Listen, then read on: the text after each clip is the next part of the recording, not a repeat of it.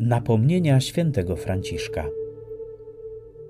Napomnienie trzecie. Posłuszeństwo doskonałe. Pan mówi w Ewangelii: Kto nie wyrzekłby się wszystkiego, co posiada, nie może być moim uczniem.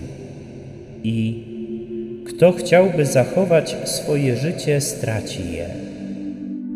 Ten człowiek opuszcza wszystko, co ma i traci swoje ciało, który siebie samego oddaje całkowicie pod posłuszeństwo w ręce swego przełożonego. I cokolwiek czyni i mówi, jeśli wie, że nie sprzeciwia się to jego woli, jest to prawdziwe posłuszeństwo, byleby to, co czyni, było dobre. I choćby podwładny widział coś lepszego i pożyteczniejszego dla swej duszy niż to, co nakazuje przełożony, niech dobrowolnie złoży Bogu z tego ofiarę i niech stara się spełnić życzenie przełożonego.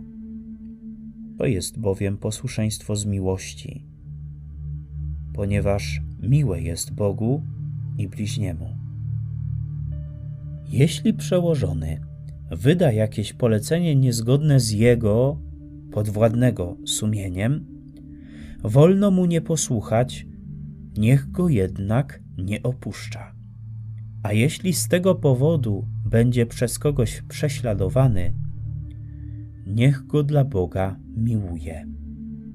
To bowiem woli znosić prześladowanie, niż odłączyć się od braci, ten trwa rzeczywiście w doskonałym posłuszeństwie bo życie swoje oddaje za braci swoich.